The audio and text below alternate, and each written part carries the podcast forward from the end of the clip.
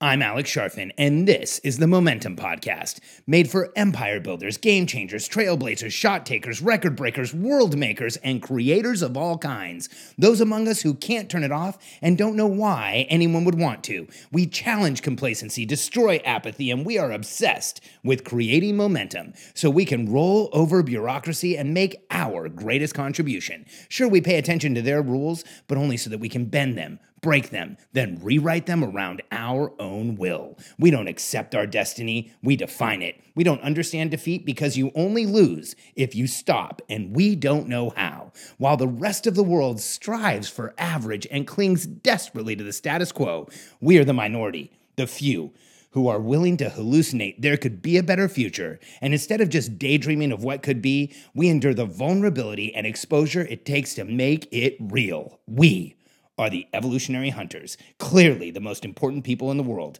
because entrepreneurs are the only source of consistent, positive human evolution, and we always will be. Why executives fail.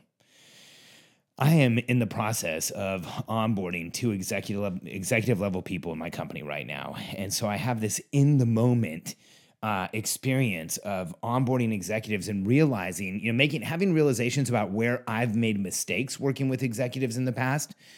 And I'm just sitting here going through my career and thinking what I would have told my younger self when bringing on executive level team members, high level strategic team members. Like, what would the explanation be so that you could succeed earlier? Because here's what I've gotten really good at over time. I'll tell you how I build bus- businesses. You now understand the billionaire code. So let me give you a perspective. What I've always done when I look at my career is I've figured out some type of a business to get in.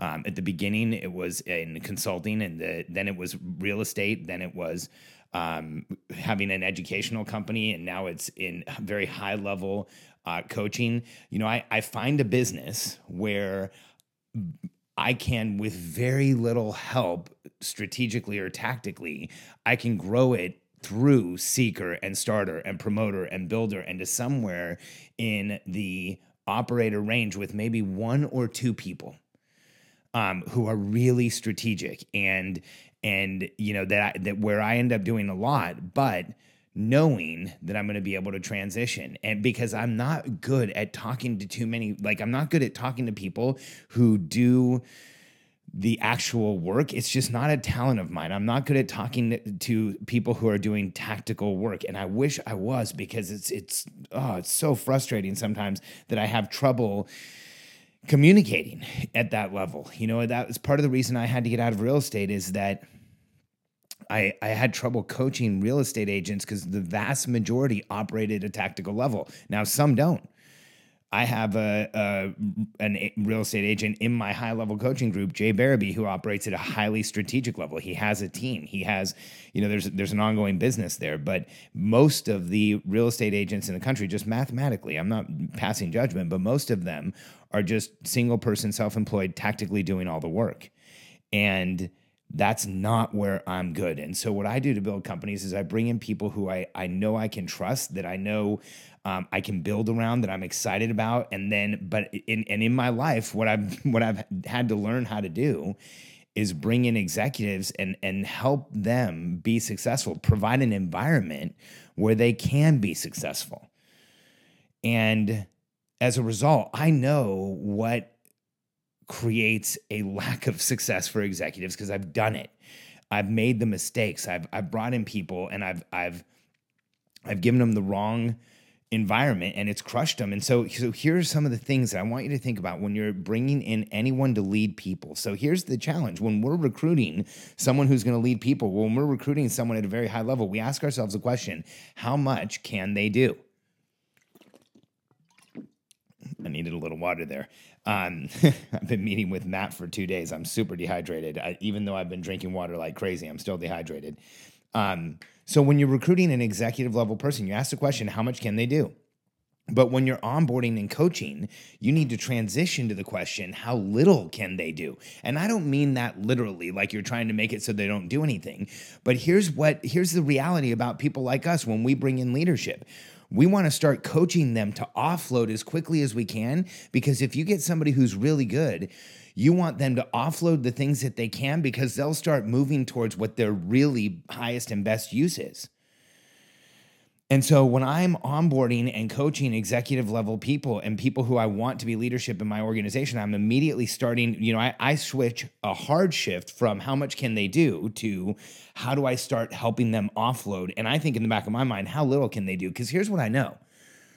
If I hire the right talent and I help them assemble a team, and I show them how to communicate with that team, and we create a cadence, and people hear from us, in, you know, on a regular basis, and they they understand what we're doing, and everyone knows where we're going, and there's clarity in the company. What happens is, if you start helping executives build that structure around them, they will do way more, and your business can grow much faster. So it starts one step at a time. First, you know, at the beginning, like I'm onboarding two executives. And so one of the questions I've asked both of them is, what are you used to having? Like, what are you used to, to, to working with? You know, with Matt coming in as C M O, I'm asking him what parts of marketing is he accustomed to having so that I'm giving him an environment where he can succeed. And I'm asking him, you know, what he what he's used to being responsible for. And what happens is that's a lot of stuff. And so I want to immediately coach him to handle that. At, at, you know, how does he do more? And how do we go faster? And how did they how do we get even more? Because with executive level talent, it's not how much can they do. It's how much can they get done in the structure that you create. How much can they get done with the people around them? How much can they get done where you're still maintaining your margins and you're growing the business? Now understand, you're going to have to hire true believers because you're going to want to be able to trust that the more help you give them, that they're still getting their stuff done. They're still doing stuff. And one of the, the hardest things to do is get help in the first place, but then having other people get help, that's just as hard. That's another huge step of growth for an entrepreneur. It's massive, and it usually takes us a long time to get there.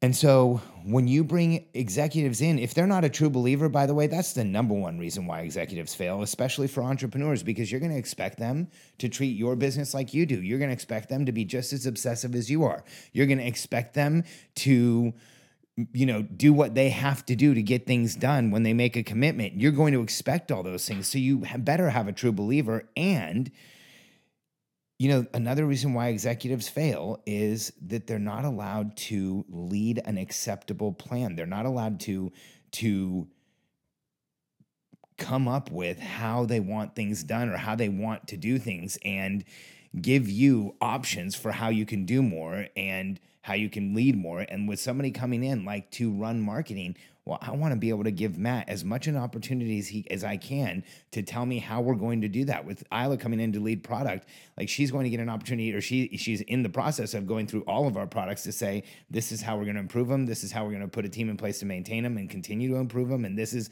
this is what's going to happen. And I want the executives to help build that plan. I want to coach them doing that. And I want to make sure that as we're doing that, and here's here's the biggest challenge is that executives fail because they don't have clear outcomes. So with Matt and Isla, we will agree on what our ninety-day targets are with clear measurement as to what we know and what we know we want and who's doing what. And for everything that we do, we will have clarity as to what the accountability, the roles, like who's who does what in the org chart, how the chain of command flows. This is why, like when business coaches say, run a business without an org chart, I'm like, you are so screwed. Y- you have to stop saying that crap to people, because anyone who tries to run a business without an org chart, it's like trying to like coach a, ba- a football team without having any of the players have a position. It would just be, I mean, that's a train wreck. And then the third thing is you have to have measurement.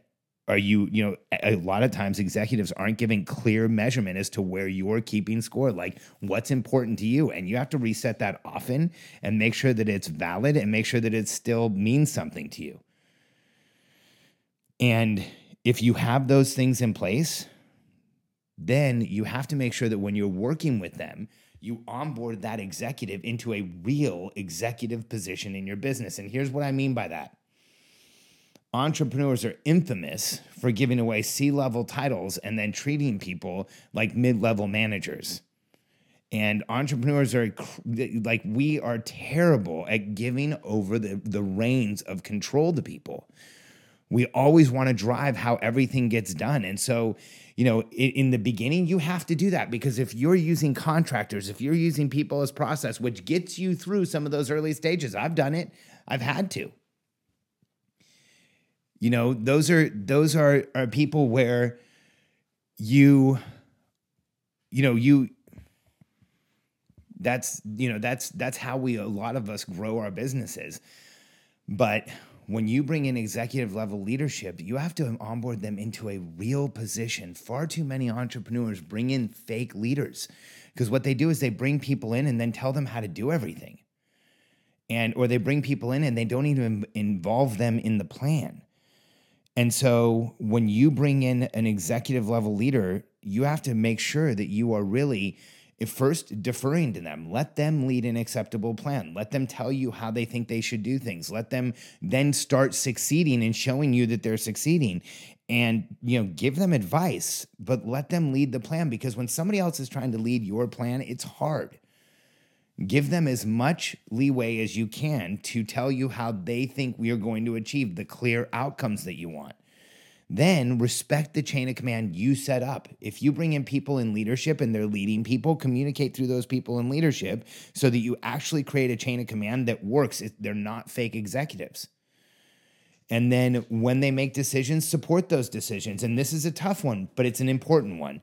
Make sure that they're okay when they make mistakes or there's misses, because here's what happens when you hire true believers. And you give them clear outcomes, and, and they know what they're accountable for and what the people around them are, and they have an org chart, and you're respecting that org chart, and they have clear measurement. They will do everything they can to crush goals, and they will most of the time. But no team is perfect. No company is perfect. You can't expect that from your team. So when an executive misses who's been performing, you need to go make sure they are okay, because you don't want like misses to become a habit. You want to make sure that they understand what happened. You want to make sure that they know you're okay with it. You want to make sure that, that, you know, they know you, they still have your confidence. Because when an executive misses, I guarantee you they are dying. If you hire the right people, it will crush them. And what you should do is sit down with them and talk through where the miss was and why it happened and how how they can make corrections and how it will move forward. You know, when you're working with executives, you want to support them as much as you possibly can, because what they are is they are your representation of leadership in your company. And in my experience, having coached hundreds of entrepreneurs to build teams, I can tell you that the vast majority of failures on a team are when someone is hired into leadership and given a fake position. And if you've ever been in that position, you know what I'm talking about. It's the one where you have the title, but the entrepreneur still makes all the decisions anyway.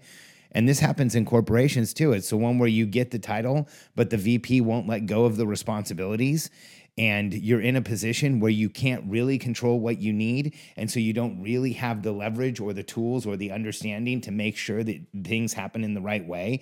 And so instead, you're trying to do everything with a limited set of the tools and a limited set of the understanding, and you end up failing. And if you put a executive in a fake position where they're not actually, you know, responsible for the chain of command, responsible for the plan, responsible for the outcome, and you're coaching them through that, they're going to have a hard time succeeding, because you're already working against them. And it's not easy being an executive in an entrepreneurial company, because here's what's going to happen to them every single day. If you guys are succeeding, there's going to be more and more for them to do every day. So you have to get into the habit of helping your executives offload where they're uncomfortable, understand where that is, get help, get leverage so that they can get more done. Because as entrepreneurs, here's what I can tell you.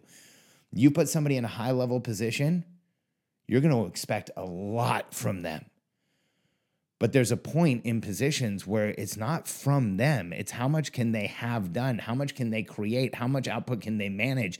What type of structure can they create so that the same things happen over and over again that generate business in a predictable way so that you can grow your enterprise? And That's how you climb the billionaire code, because no person who's ever been to nine figures and beyond has ever just done it by themselves. It's even laughable to talk about it. But you don't have to have a massive team. You just have to have a team you trust and a system that works. And you have to have leadership around you that you're willing to delegate success to. And when you look at the Billionaire Code, one of the things I do early is delegating success, because not only am I not so good at coaching the tactical, I'm not really that great at doing the tactical. So I delegate the plan and the success as early as I can. And I don't necessarily recommend that for everyone, because it's it's a a much higher strategic level of leadership. So if you haven't led people before, you might want to go back through the Billionaire Code a little bit slower. But for me, hiring executives and delegating success has been how I've always grown companies. So I can tell you that, you know, these are the things that absolutely will help you have executives succeed in your business. And, and above all, make sure that you're just transparent with them, that you let them know what's going on, that you let them know how you're feeling, that you let them know what's happening in the business that you're happy with, that what bothers you, what would you like to see improved, because they're going to know if you're not communicating with them transparently. They're going to know if you're not telling them what's really going on, and they should know, because that way they know what's happening for you and they can support you like an executive should. And so there's a clear reason why executives fail. Most entrepreneurs don't really hire people that they trust, don't give them responsibility. If you want someone to be responsible, you have to give them responsibility, and they don't really treat them like executives. And so when you bring in an, ex- an executive team member, somebody who's going to lead people in your company, give them the tools so that they can actually succeed, and you'll see your company grow.